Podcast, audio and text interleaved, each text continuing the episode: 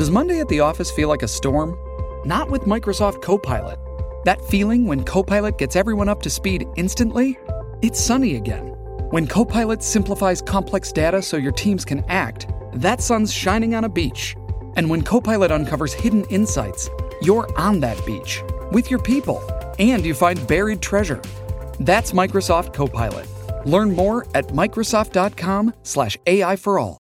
Starburns Audio.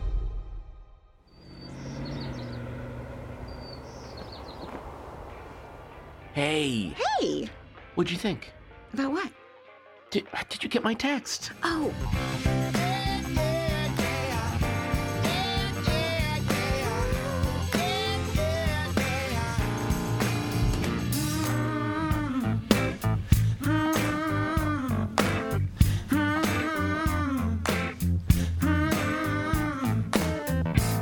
hey everybody, welcome to our show. Did you get my text? I'm Meredith Salinger.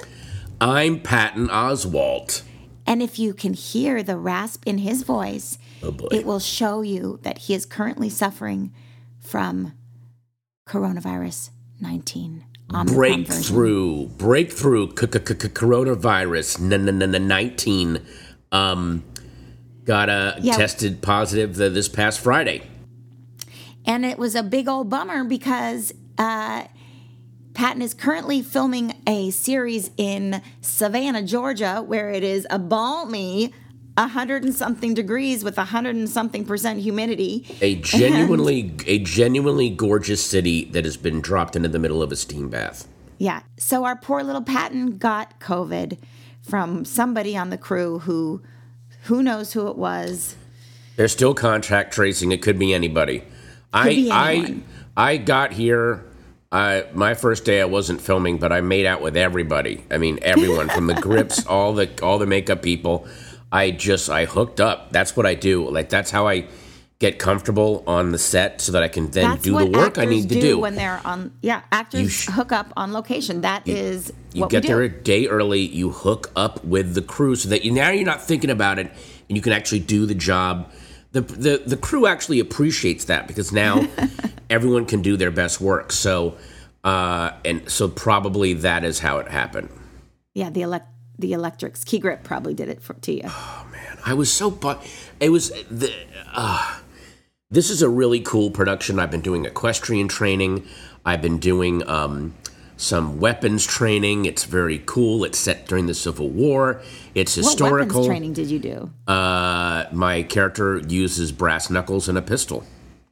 How do you how do you do weapons training with brass knuckles? Put them on and Just punch. like I mean, just like how you would, you know, how you would slip them on.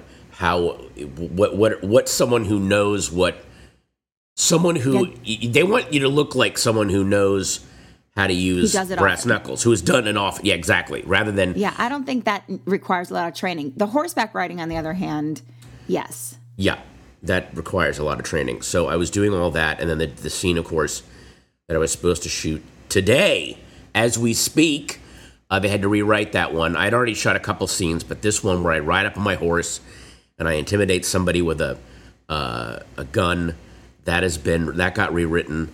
I'm in I'm in four more episodes, but this you know this sucks. So now I'm on this um, protocol uh, seven day um, isolate in place. I'm taking Paxlovid um, and drinking a ton of water. And basically, I've been barricaded in this room now for, I think this is going on day four, Yeah. three or so four. Yeah. So there's lots of rumors swirling around um, the Omicron variant and uh, the fact that Omicron. monoc- Omicron, Omicron, I thought it was Omicron. Is it Omicron? dude. You know what? At this point, they change it every know. week. Who knows what it is? There's a new one every week. Perhaps I'm not pronouncing it correctly. Yeah. That being said, um, word on the street is that monoclonal antibodies don't work on this one, and that perhaps Paxlovid does. But the other rumor is you have to take Paxlovid within the first three days, and then the other rumor is even if you took it, it might cause a rebound effect. Anyway, there's no one knows. No one knows anything. It's all the new. thing is, when you take to- it, like I'm doing it with a base of solid horse dis- dewormer, um, you're. I don't think I, I'm leaving nothing to chance on this. So, a lot of horse Yeah, dewormer. he's not doing the horse dewormer people, and please And, don't uh, do that.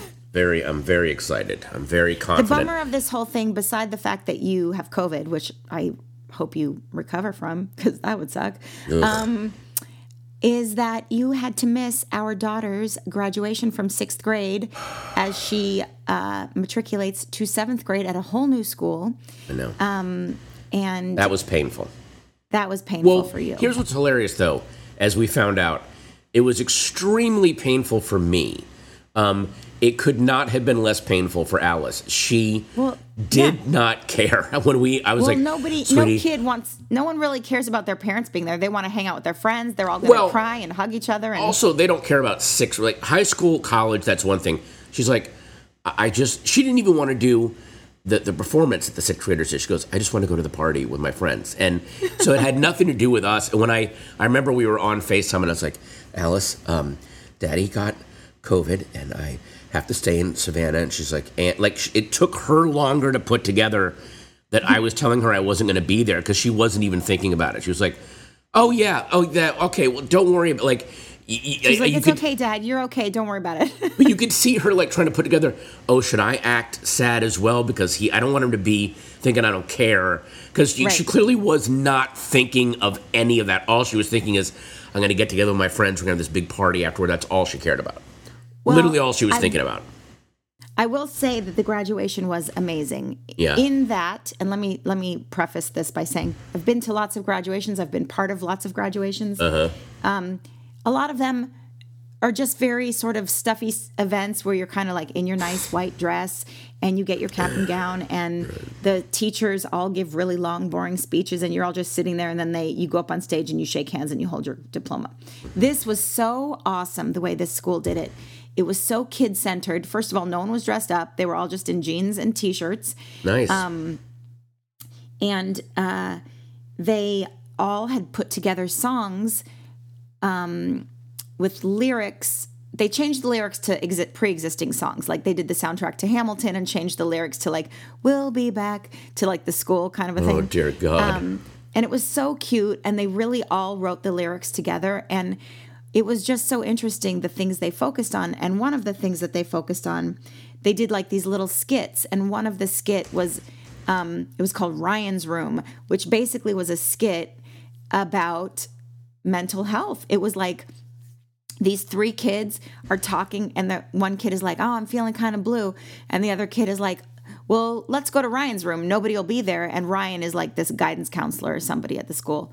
And and then the joke is they open the curtains walking into ryan's room and the it's the entire class is in ryan's room and they're all singing about how stressed out they all are and but like in the old days nobody would go nobody would go to the counselor because they were having issues. It was just like this past year has been so rough for all the kids um, these past couple years. And it was really interesting how self-aware they were and like really the the skit showed all of them kind of like listening to each other and then hugging each other. It was very it was very um it was very mentally health conscious and it was great.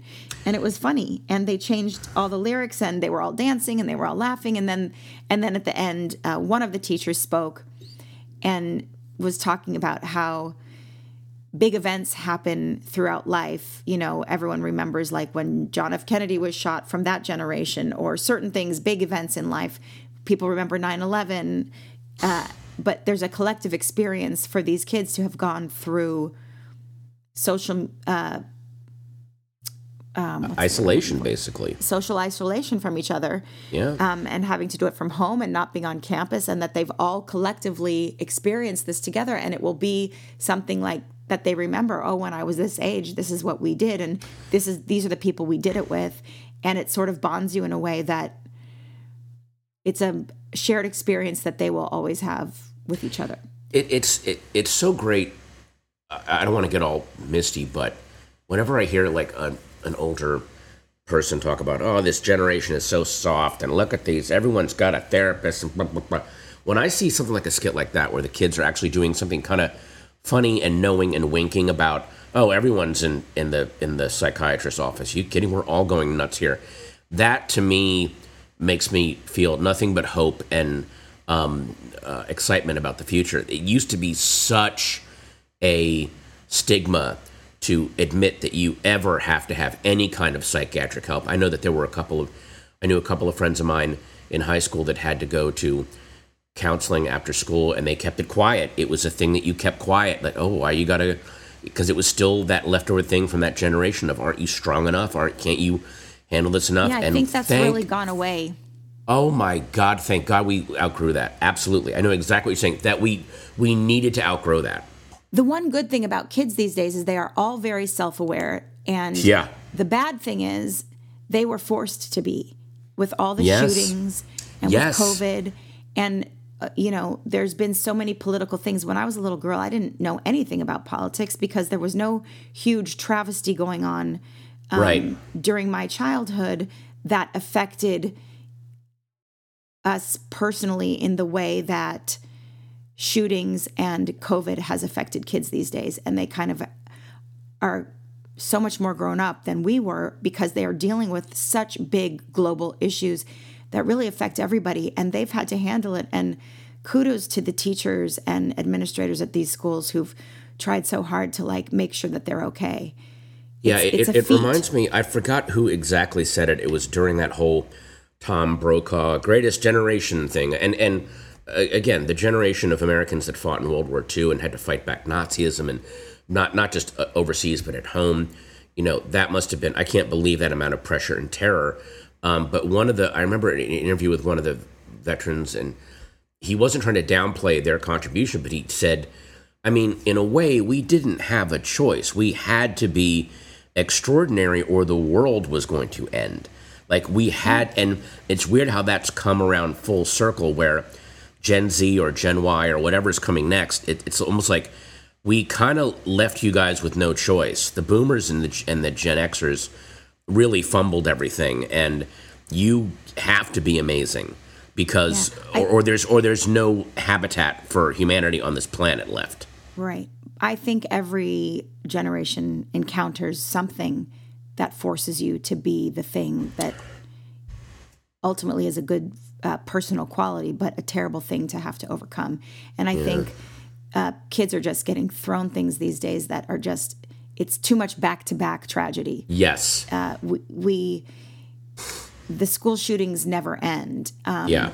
it's not like 9-11 was a huge horrific global tragedy um, but it was one day that the repercussions are like we deal with the trauma from that one day there is no day to handle the trauma from a school shooting because No. it doesn't stop and it's Yeah. and what it does is it produces this anxiety in you and also there's no place for closure there's no place to reflect and there's no place to grow from or move on from because it doesn't stop No.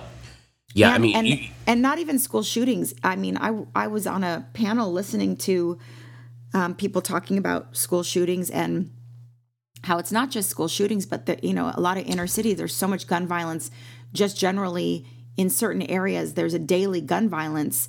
Um, small on a smaller scale, like at home in your neighborhood, drive-by shootings, that kind of a thing, and that's daily. That a school shooting is, unfortunately, that seems to be happening But think so of how I mean, what, you, you mentioned um, 9/11. Think about how 9/11 we had the we had a year plus afterwards. You were right to to reflect, to have memorials. There were weeks off. Plane travel stopped. Sports stopped. We everyone we all dealt with the trauma together, and now and and I remember some people just unable to deal with the trauma at all. I'll never forget on 9-11 that afternoon i had a pitch at fox and it was at like noon and i called the producer that i was doing the pitch with and i at, at 9 a.m and just to go hey first are you okay? And and you know second we're not clearly not doing the pitch today. And he's like what are you talking about? I go no because of what happened. He goes oh no that's that's fine. We'll, we'll still go in and do like he was in such he was in so much shock. I'm not i'm not faulting him but he was like if i cancel this pitch it means that things have been disrupted. So if i can just keep this level of normalcy even if that's insane i will go for that. So um, now think of that level of trauma. And now I, someone tweeted this about you're, you're right. Now there's school shootings and the attitude is so what? Go to work keep going. Go like, don't even. It, it's it's like we treat kids the way that soldiers were treated in Vietnam. Doesn't mean anything. Drive on. Your buddy's dead. Doesn't mean nothing. Drive on. To keep moving forward. Drive on. And and then we wonder why veterans come back from war as uh, shell shocked and PTSD ridden. And there's going to be a generation that's going to have to deal with that. And which is why I think they are so open now and so kind of um, accepting and, and almost laughing in a, in a gallows way about therapy and needing um, support and needing you know th- that, that kind of help because because if you don't if, if they try to suppress it the way the previous generations do then there's going to be 10 times the amount of mass killings and suicides if they can't talk about it Um, yeah, it suppressing emotion. Actually, just to bring it from this horrific sadness, just to something lighter before we take our break. um, we were driving back from Alice's graduation, and I they had this all they all had this great night together. They were all out. All the kids had a little party outside after graduation, and they were all dancing, and it was amazing. And they were hugging each other. And on the way home, Alice was exhausted and tired in the back seat, and I was sort of looking at her like, "Are you okay?" And she's like, I'm just gonna suppress my emotions tonight and go to bed. she was so tired. She's like, I'm just gonna suppress my emotions. And then I was like, okay. And then tomorrow we'll talk about your emotions. She's like, yeah, tomorrow we can talk about my emotions, but right now I'm just gonna suppress them and go to bed. I was like, okay. I don't know if that's super healthy, but you're exhausted. So yeah, let's do that. Suppress them and tomorrow morning we'll talk about it. actually what that is very very healthy because nothing is when i if i do something big some big emotional event either as a performer or something and then my body actually needs to go to sleep after it but i will let my brain roll over the and, and run the adrenaline of what just happened and that's a very healthy thing where she's like i'm going to tell my brain to go fuck itself so my body can sleep and then we'll talk about all this tomorrow oh my god i gotta steal that attitude i'm totally stealing that technique She's like, I'm suppressing like my emotions. drive like, home, awesome. telling my brain to fuck off. Gonna get some sleep. We'll do it all. I'll give you brain. I'll give you all day tomorrow to go over this. Let me sleep tonight. Right now, rest. Yeah. Um, and on that note, let's take a quick break and we'll be right back. Hey, it's Kaley Cuoco for Priceline. Ready to go to your happy place for a happy price? Well, why didn't you say so? Just download the Priceline app right now and save up to 60% on hotels. So, whether it's Cousin Kevin's Kazoo concert in Kansas City, go Kevin, or Becky's Bachelorette Bash in Bermuda, you never have to miss a trip ever again. So, download the Priceline app today. Your savings are waiting. Go to your happy place for a happy price. Go to your happy price, Priceline. Shipping can make or break a sale, so optimize how you ship your orders with ShipStation. They make it easy to automate and manage orders no matter how big your business grows. And they might even be able to help reduce shipping and warehouse costs. So optimize and keep up your momentum for growth with ShipStation. Sign up for your free 60-day trial now at shipstation.com and use the code POD. That's shipstation.com with the code POD.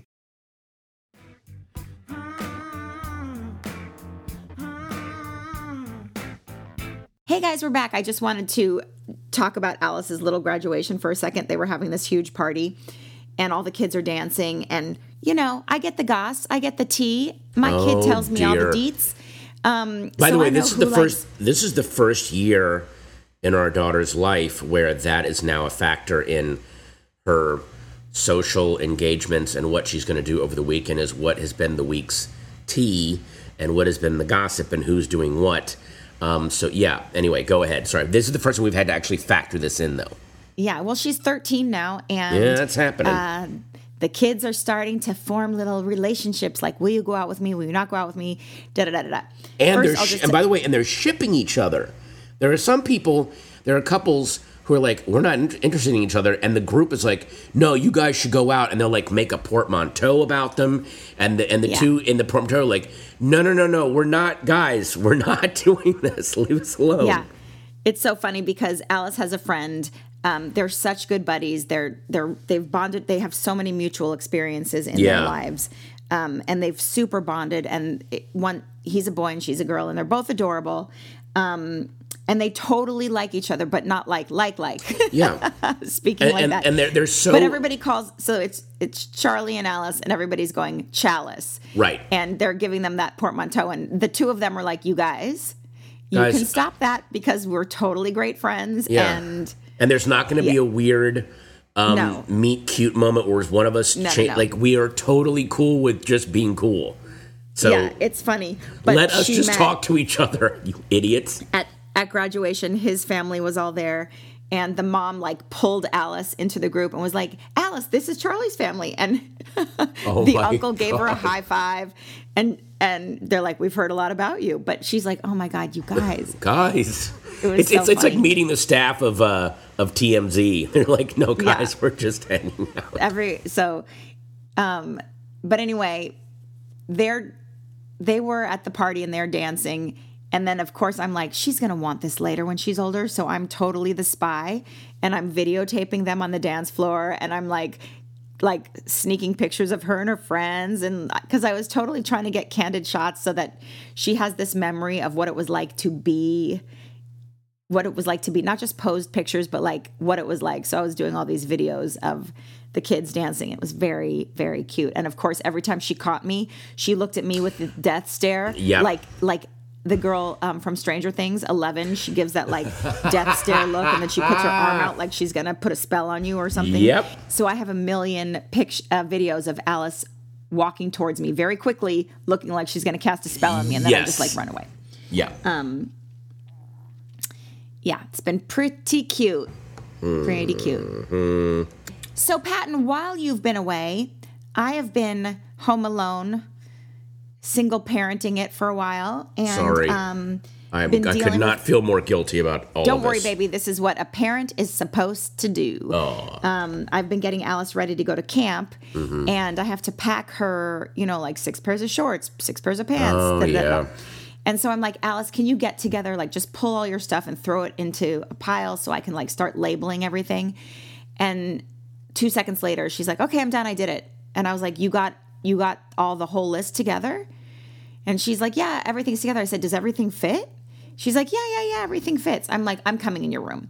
So I go in her room and I'm sitting on the floor. I'm like, "Do these shorts fit you?" She's like, "Mom, I wore them like last week. They totally fit me." I was like, "Try them on right now." She, she didn't put anything on. She didn't put No, she anything didn't on. put anything she just on. put them on the ground and went, ah, it's fine.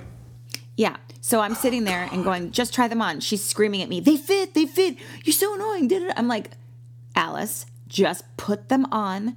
We're going to do this for the next 20 minutes. Give me this time. Oh, Right. so annoying. She puts them on. Do they fit? No. How many how many pairs of pants out of 6 do you think fit her? Want to guess? No. One. Wait, no, no. Anyway, I was going to say Yeah, I just told you the one, answer. One of them actually fit. yeah, one fit. Wow. So then I'm like scrambling, like trying to get like Target to ship over. Like it's just then everything's out of stock, and I'm just losing my marbles. So all I've been doing is running around trying to go to stores to try to get clothes that fit her because she's growing and. It's really annoying. It's also really weird. It's so annoying It's it's that age. stuff It's also that. it's also that age where they grow so fast that as you shop, you know that three, four months you're going to get all new stuff. And Actually, that's that's exactly what it is because I think some of the things that she bought like actually probably did fit her like a month ago, and Yeah. absolutely do not fit her now. God damn it, that Yeah. drives you crazy. It drives me crazy. Well, I have been. uh, oh, go ahead. No, I was just gonna say. So finally, we got we sat together. We got all the clothes in the piles that are prepared for me to now iron on labels for. And then I was gonna go iron on everything, and I go to like where her bathing suits are. Now there's no bathing suits in the pile, and I'm like Alice, and she's like, "Oh, I had a sleepover. I took it." I go, "Okay, you need to stop taking things from the pile because you're not gonna." Ha-. And she's like, "Well, I don't have any other." Oh. So now you know your kid is one of those kids. Alice is not a fashionista, just like me. Neither one of us really care. No. I mean, people who see me obviously on a red carpet think, "What are you talking about? You, you Well, that's by the way, that's clothes- because one of your fashionista friends sent you something and said, "Put this Right. on," and Right. you are surrounded by a scrum of women with fashion sense who, as you are leaving your house, will go, "Stop! Come here! Fix- right, no, fix me up." do not wear that. Get out of that right now." right, exactly." Yeah. But basically, my look is, you know, I'm an old Navy girl. Really, just give me Yeah. some, give me some comfortable pants and a if, t-shirt. if somebody would make a fashionable jumpsuit, that's all she would wear. She would have twenty made, and she would just step into one each morning. She would like have it hanging on like Well, bungee cords, and she would step into it from her bed and just be dressed and start her day. Target actually did make a really cute jumpsuit, Yes, and I do have it in like four different colors. Hell yeah, they Okay, did. Anyway, she got my fashion sense and yours, Yeah. really, because neither one of us are very fashionable. I do not care. But um, so Alice is just super easygoing. It's not that she has no fashion sense; she actually does. She likes certain things, Yeah. but she doesn't like shopping. And so when Oh. you realize she's taking things out of the pile, it's because she has nothing else to replace it. So like s- six pairs of shorts is all she has, and then, and then so if I've put it in the pile, now she's like, "Mom, I have I have to keep taking because I have nothing to wear." I'm like, "This is why we have to go shopping. This is why you need to like give me a day." She's like, "Uh, you just do it," and then I'll do it, and then she'll look at the stuff. She's like, "Mom, this is ugly." I'm like, "Oh my god, you're driving me." Yeah, crazy." then you come with me. exactly. Oh, kids. So you do have a shopping day planned. No, because she's leaving for camp in like two seconds. I'm just like, Oh, God. wear the things you want. Let me wash them before you leave for camp, but give me a chance to just label them first, please. Well, And then you know she's going to grow like 97 feet during camp. exactly. So I'm going to have to wait till she gets back to get her clothes that fit her for life. Well, I want to um, share with you something a little more lighthearted, a little more fun. As you know, I've been trapped in this hotel room and I've been texting you things like mad to amuse myself uh, because I'm slowly losing my mind. I don't know if you saw this. Um, I know that you're a big cream of wheat fan. You, uh, Meredith, enjoys cream of wheat. I did see it. You sent it to me. You texted it to me this morning uh, I saw. I'm like, Yes, tell this is everybody. well. Um, Kris Jenner has a new cookbook out, and uh, and oh boy, the um, some of the recipes and a, a Twitter user named Anna Peel shared. Um, Kris she's- Jenner's the leader of the Kardashian pack. That's a great way to say it. The leader. She's the momager. She's the yeah. Um, so Anna Peel tweeted, "Excited to attempt this recipe from Kris Jenner's cookbook. Wish me luck. Here is the recipe. Are you ready? Robert Kardashian's cream of wheat." makes two servings. Now Meredith is like, "Oh, I love cream of wheat. I wonder what wonderful variation on cream of wheat that they've put in this recipe. What are the ingredients? Well, you're going to need a box of cream of wheat. Yep. You're going to need two teaspoons sugar or to taste, and you're going to need milk. Now, step one: are you if if if you need time to go grab a pen and paper, uh, this is kind of complicated. This is like Grant Achatz's um, next level uh, cooking here right, that we're about to do. Step one: follow cooking instructions on box for two servings. That's step one. Step two: evenly sprinkle the sugar on the bottom of a large, shallow bowl until bottom is fully covered. Okay. Part three, slowly, I think this is key, slowly pour the cream of wheat over the sugar. Oh my God, that's so not what I would have done. See, and well, th- there's the then number. Now, what do you think step four is? Put in a spoon and stir. Well, very good. Stir until blended completely. Uh, step five, add milk to taste. Oh, okay. And then step six, serve Stir warm. again? Huh? Stir again? No, No, no add milk to taste. They don't say. I, I guess may, I may, maybe you could, but you know what? you could. I would just follow the recipe. I wouldn't add your Follow the own little twist to that. Right. And then step six: serve warm and with love. Oh. so wow. that Well, is Robert Kardashian was clearly a complex man. Listen, really- I'll tell you what he did that I that that is exciting for me about that recipe. What? He sprinkled the sugar on the bottom of the bowl. Yeah. Like that's not what I would have done. What I would have put the sugar on. I would have sprinkled it on top. Uh, Once I poured the cream, I would have put yeah, because then you can see how it covers, you know. And then of course, you know, also he said two teaspoons or to taste. My taste would be like six teaspoons.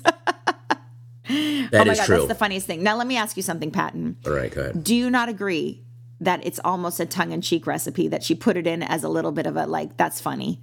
Because clearly it's not a recipe, it's just like get a box of cream of wheat and put some sugar in it. You know what? I don't. So that, I think that she probably did be, it as a charming ode to her husband who's passed. I think that's what it was. Maybe I may have to look at the rest of the recipe book. I'm not really sure. You know what? It's in her defense that could have been a nice because if I were to do uh, a re- if I were to do a cookbook and I had the recipe for uh, Meredith's morning latte um, or Meredith's morning coffee, it would be the same thing, but it would be like add three heaping spoonfuls of sugar in the raw milk and then a hint of coffee.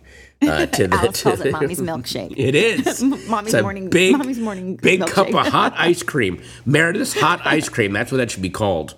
Hey, everybody. I thought it would be fun to go through some of your emails. Uh, there is an email from Christopher Varney who wrote Hi, kids. Just wanted to say thanks for your podcast today. This morning I had an outpatient procedure to remove a small cancer from my forehead and listened to your show for two hours to minimize my anxieties because who likes surgery of any kind? It worked very nicely. Thanks. Also, did anyone ever tell you guys you both talk faster than Barry Allen when you get on a top onto a topic? Like super fast. Thanks again, Christopher Varney. Well, Christopher, I'll tell you something. I know I talk so fast because I've been told to slow down my entire life. I remember when I was a little girl doing The Journey of Natty Gann, and uh, then I did a movie called A Night in the Life of Jimmy Reardon, and the directors are all like, take a breath, slow down, lower your tone of voice, just take a beat. You don't need to talk that fast.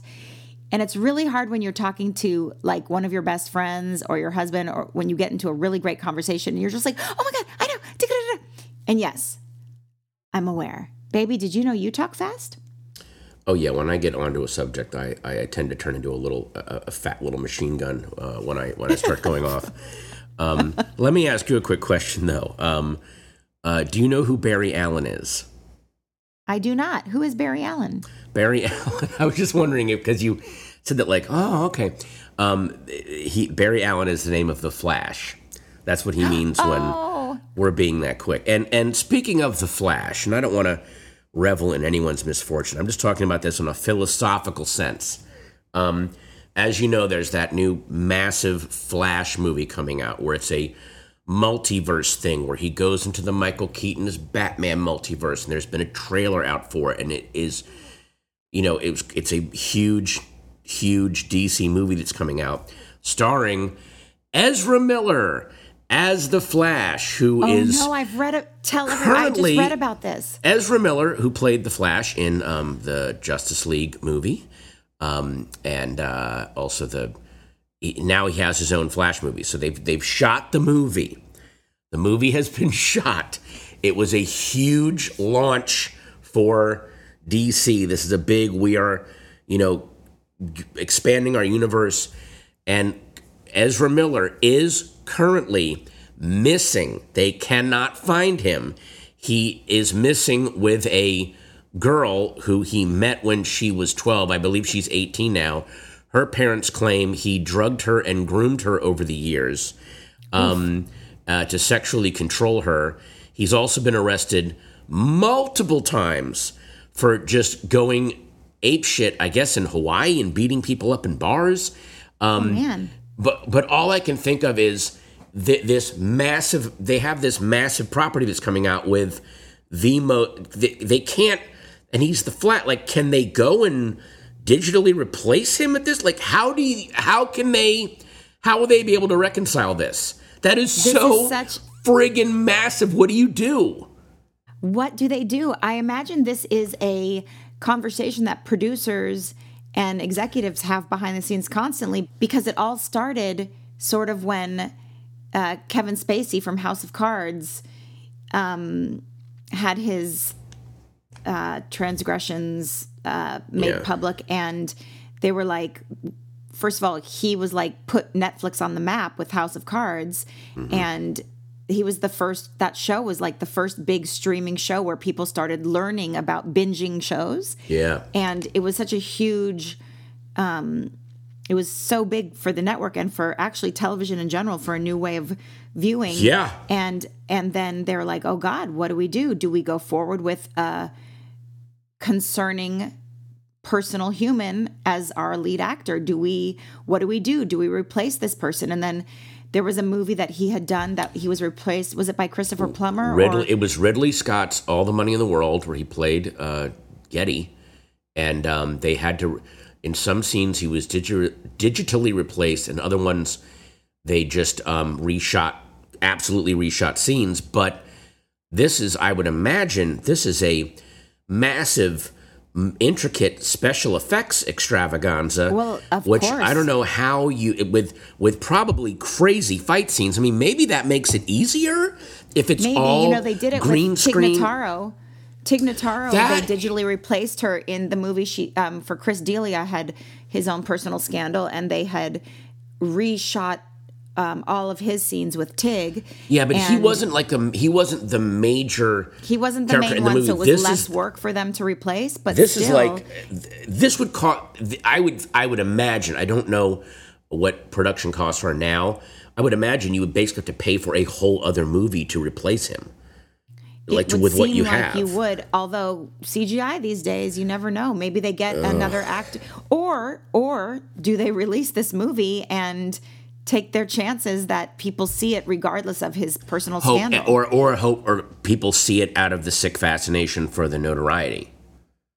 well, who cares about that? The studio only cares if the movie's going to make money or not. No, I no. mean, what I'm saying money- is, if, if if, if if if they gamble on will sick fascination still make us money?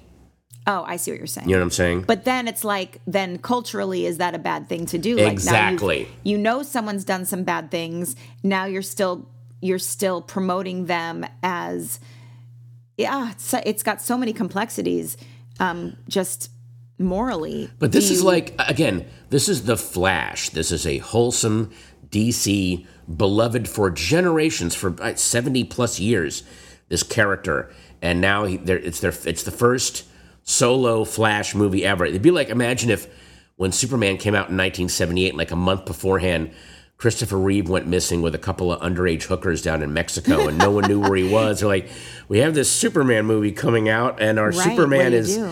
in uh, Guadalajara right now in a whorehouse. I don't really know how we spin this. I mean, this question comes up constantly because there are constantly scandals and Yeah.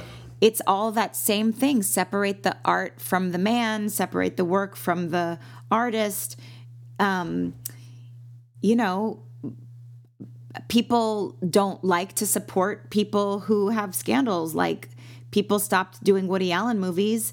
Um, actors started saying, you know, you would never say no, and if you did say yes, then you apologize for it quickly afterward Yeah, yeah. Uh, it puts a lot of people in an awkward position. Do we continue? You know, it was the whole thing when they took the Cosby show off the air. I, I personally, I personally was against that. I felt like the Cosby show had such a huge impact on society and the black community, and it was so good for everyone. And it was such a long time ago, and I felt like that show mattered so much and regardless of him as a human being later the show meant something yeah, but my, my counter argument to that, my two counter arguments are one, there are much, that show opened the door for even better shows to come along that mattered even more to the black community, and those are still around. And two, keeping the show on the air keeps money in his pocket. Y- well you i are think still if you're helping. convicted of a crime you shouldn't be allowed to Well, uh, that's a whole so many- other, you know. it's so hard It also This depends so- on the scandal. If, if, if you've done something like if, if if someone's a drug addict or struggling with Right. you know, and it's only hurting them, that's one thing. But if you're doing things that are hurting other people, Correct. and a product is coming out that you are, it's just going to benefit you even more. That really Right. doesn't feel just.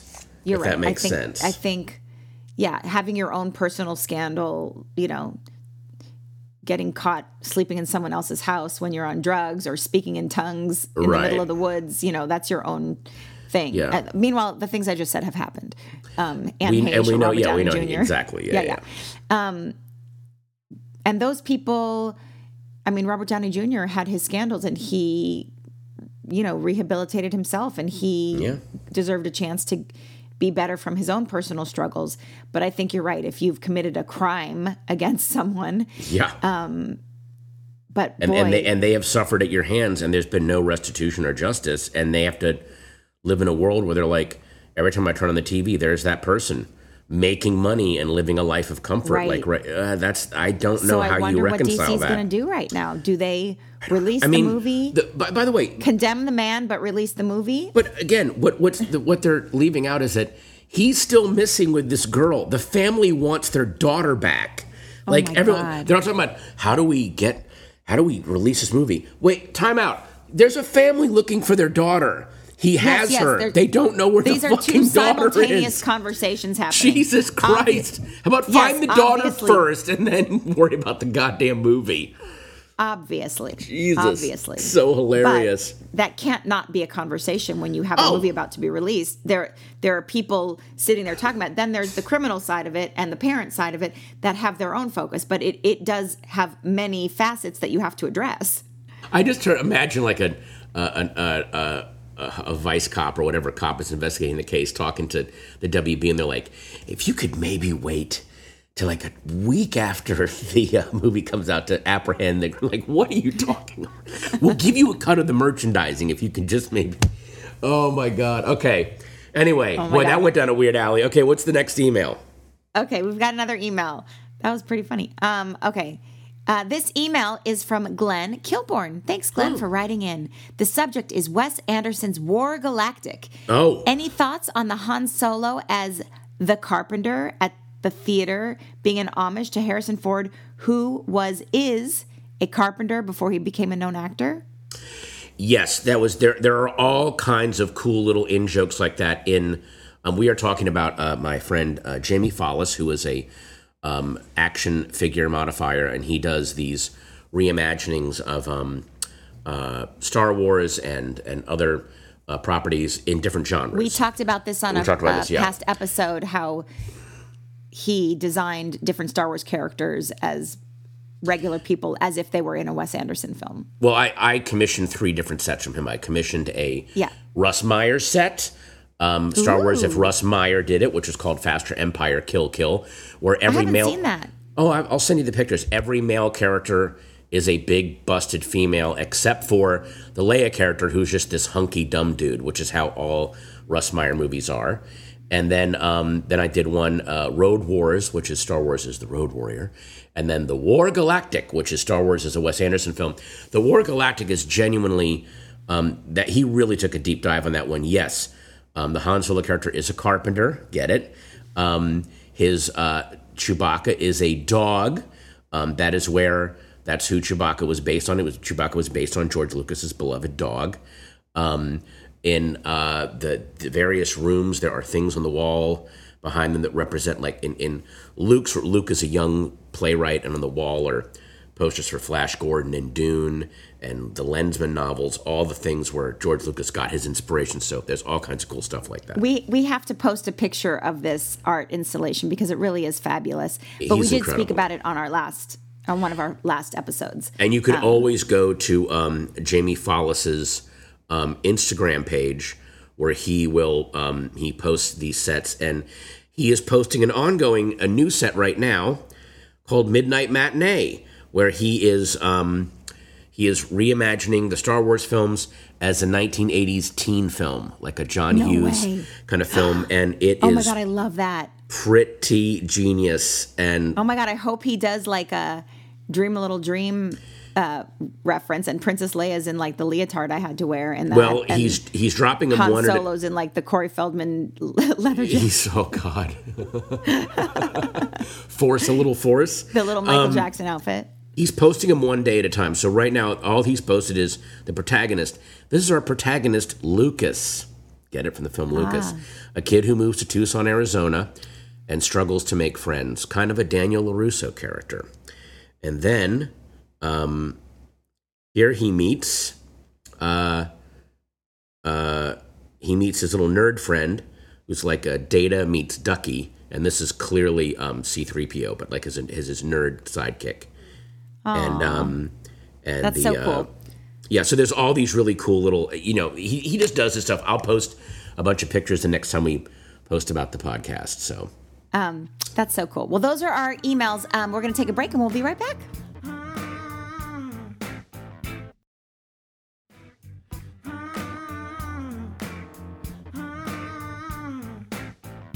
Hey, everybody, we're back. Hey, Patton, how's your voice? Uh, it's raggedy, but it's uh, real. That doesn't How make any actually sense. are you feeling? You are in Savannah, Georgia, and I am here. Yeah. And you have COVID, and we. I've been so busy dealing with Alice, I haven't even really talked to you. Are you okay? Yeah, I'm, you f- I mean. I'm What's fine. I, I just, I basically, it feels like I have a bad cold, and uh, I'm drinking a lot of water. Luckily, I'm vaxxed and double boosted, and I have a um, little vitamin protocol that I'm doing, but I'm just p- taking it very, very easy and smart. And I've also read that when you are uh, when you actually have COVID, um, slow the hell down and let your body relax. Your body will make you sleep, and when it wants to sleep, sleep. Don't fight that. Let it do Yeah. what it has to do. Now it's time for Did You Get Our Picks? Tell you what we like, what we really, really like. Yeah, tell me what you like, what you really, really like. Um, hey, let's do some picks, and then we'll Let's hop on out of here. Why don't we do that? Um, here are my pictures right now. Um, oh my god, here are my pictures right now. Oh my god in heaven. Not only has the COVID affected your voice, it's affected your brain. It's burrowed right into my brainstem. All right, picks. Uh, this is not a um, surprise on any level. I'm sure that everyone. um, I, I just finished the season last Sunday, like the, most of you did. But God damn it, Barry is a perfect show. It's it's Barry on HBO Max. Bill Hader, Henry Winkler. I I, I don't think I've seen as perfect a show as this since um, Breaking Bad, since The Wire. Every moment you're waiting for it to take a wrong turn, do a misstep, it doesn't. Every performance is equally hilarious, equally chilling. It's Anthony perfect. Carrigan, who plays NoHo Hank on that show, Jesus. is so phenomenal, charming and amazing, and so unique and interesting. I've met him in person. He's the loveliest person in real life. But man, is he a fabulous actor. I hope he gets nominated for an Emmy for this. And also, I hope that uh, Bill Hader um, gets nominated. And now I'm really torn because uh, Bill Hader definitely should be nominated, obviously, as an actor and writer. But And a director. my God, the fucking directing on this show. We have Uh, so many good directors what right the now. fuck ben is Stiller, happening? Bill Ben St- Hader. I mean, we have the best directors right now are really doing such great television. It's incredible. Stu- like better than stuff you will see in films. The stuff that they Yeah. are pulling off on TV. Hundred percent. I would put them. Who could you choose between? I mean, it's so hard. But anyway, There are two um, sequences in the season finale of uh, Barry, directed by Bill Hader, uh, that involve the what you see and what you don't see. It involves sound and sight, and they are so brilliantly done. Um, and what's also and I, and I, oh, and I that's so interesting. You said sound and sight. One you see but you don't hear, and one you Yes. hear but you don't see, and the- it's it elicits so much inside of you. You feel it yeah, even more than had you heard and seen both. Exactly. And what's even weirder is, and what's even um, so even creepier for me watching it was, both of these scenes are genuinely horrifying, for real horrifying, and for real hilarious. I was genuinely laughing and also horrified at the same time. And and you also, um, again, everyone on this show deserves an Emmy nomination. I but mean, this- Stephen Root and Henry Winkler. My that- goodness. That's the thing I realized finally about this season. Stephen Root and Henry Winkler's characters are evil doppelgangers of one another. The way that they're kind of using and manipulating Barry, or the way they use and manipulate people in their lives, they are weird users of other people for very, very petty ends. And they both play those roles so brilliantly. I, I, oh, there's so much I can't talk about. It, it's an amazing Anyway, show. it's a huge pick. See Barry. It's phenomenal. Bill Hader is not only obviously a comic genius, Yeah. but he's a brilliant writer, incredible director, and a phenomenal actor, and it's inspiring. Jesus Christ. Um, Uh, what's your other pick, Boo? well, uh, I also would like to point toward a new uh, comic book that just came out. It's called 8 Billion Genies. And the premise is so goddamn simple. One day on Earth, every single individual person is presented with their own uh, g- personal genie. Uh, and Your uh, own personal own genie. genie. Dun-dun-dun-dun-dun, Well, but here's the problem. What? each per this little tiny genie shows up in front of each person and at exactly the same moment everyone on earth gets a genie and gets one wish so every single person on the earth makes a wish at the exact same time and mm-hmm. all of these wishes and so then you see everything starts changing because of all the wishes coming in And Yeah. that's the first issue. It's written by Charles Soule.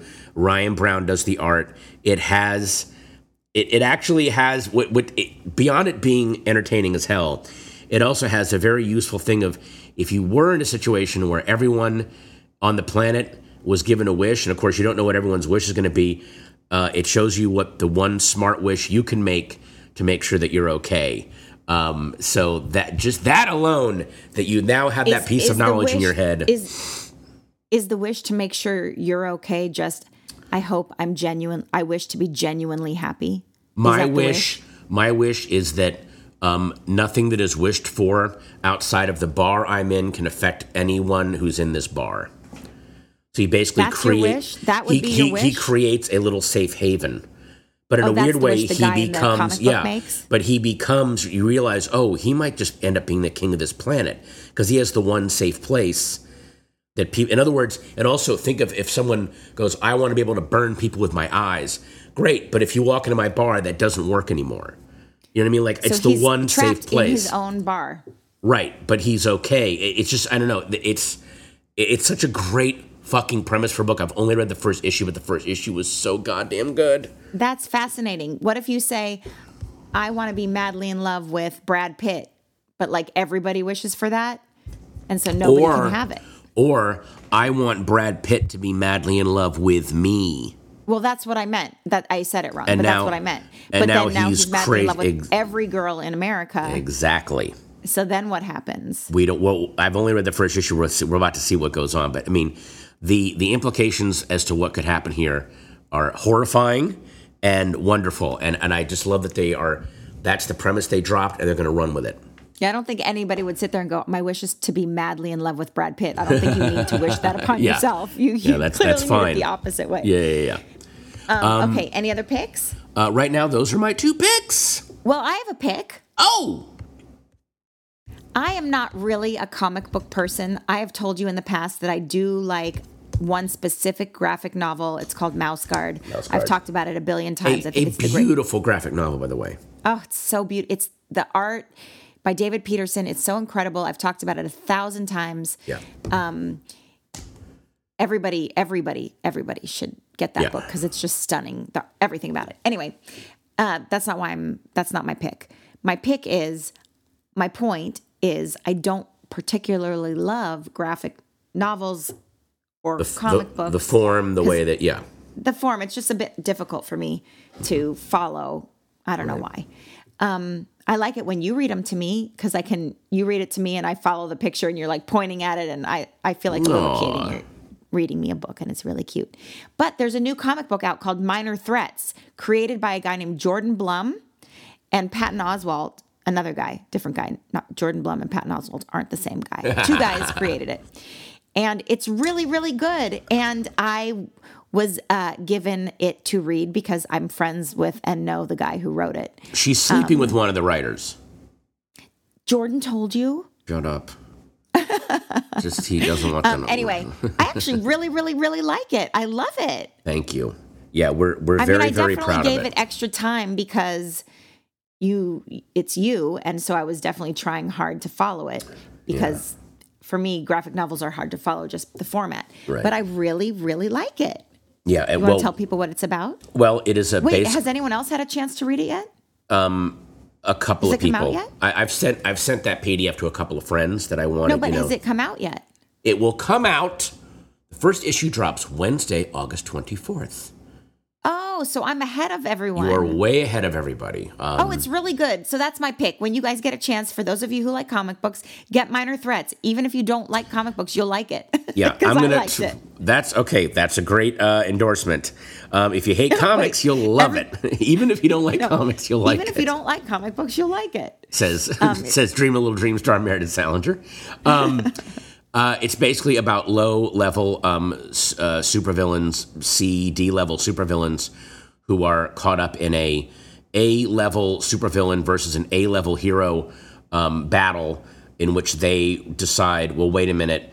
This A level hero is ripping the city apart to find the A level villain. If we turn the A level villain in or kill him, we can get a little bit of uh, credit in the favor bank and make things easy on ourselves. So that's what they're doing. It's a, it's our, it's our um, superhero film noir take on uh, on the movie M, basically. Um, but we're doing it with superheroes in this whole world, and it is been it's been an absolute joy because we've created this whole world from the ground up, and our artist, this guy Scott Hepburn, um, with his colorist Ian Herring, have been just doing mind blowing art, and it's Well, incredible. When it when it comes from someone who's such a huge comic book nerd like you, uh, it's like. Yeah. I mean, I imagine everyone who creates comic books loves comic books, but you really love comic books, and you think Yeah. I think you've read every single one, and you're such a history buff, and a, and Mm-hmm. you have such an eye for film, and it just it makes it extra good. I think maybe that's why I like it because it's I'm just very like, excited. I'm very from excited. a fan for fans. That's basically what it feels like. Awesome. Um, You guys, even though Patton Oswalt had COVID this week, God damn it! I showed you the did a good up. job on the podcast. Thank you. Your voice seems to be holding up. I'm gonna go take a little voice break, but I'll see you guys. We'll hear Nope. you guys. You won't see you, No, we won't hear them. but you'll hear They're us. hear us. Hey next guys, week. come back next week. Next Tuesday, there'll be another episode of Did You Get My Text? Feel free to send in any voice messages to our SpeakPipe and or email us and we just might play your voicemail and or read your email on the air and communicate with you guys. Have a fabulous week. Stay COVID free. Wear a mask. Yay. Love you guys. Bye. Bye. This podcast is a production of Meredith Salinger and Patton Oswalt. In association with Starburns Audio. Executive producers are Cliff Dorfman and Jason Smith. And if you have questions for us, send them to Hey, did you get my text? At gmail.com. And don't forget, subscribe to this podcast. It's free and it helps us get to keep making the show. Starburns Audio. A podcast network.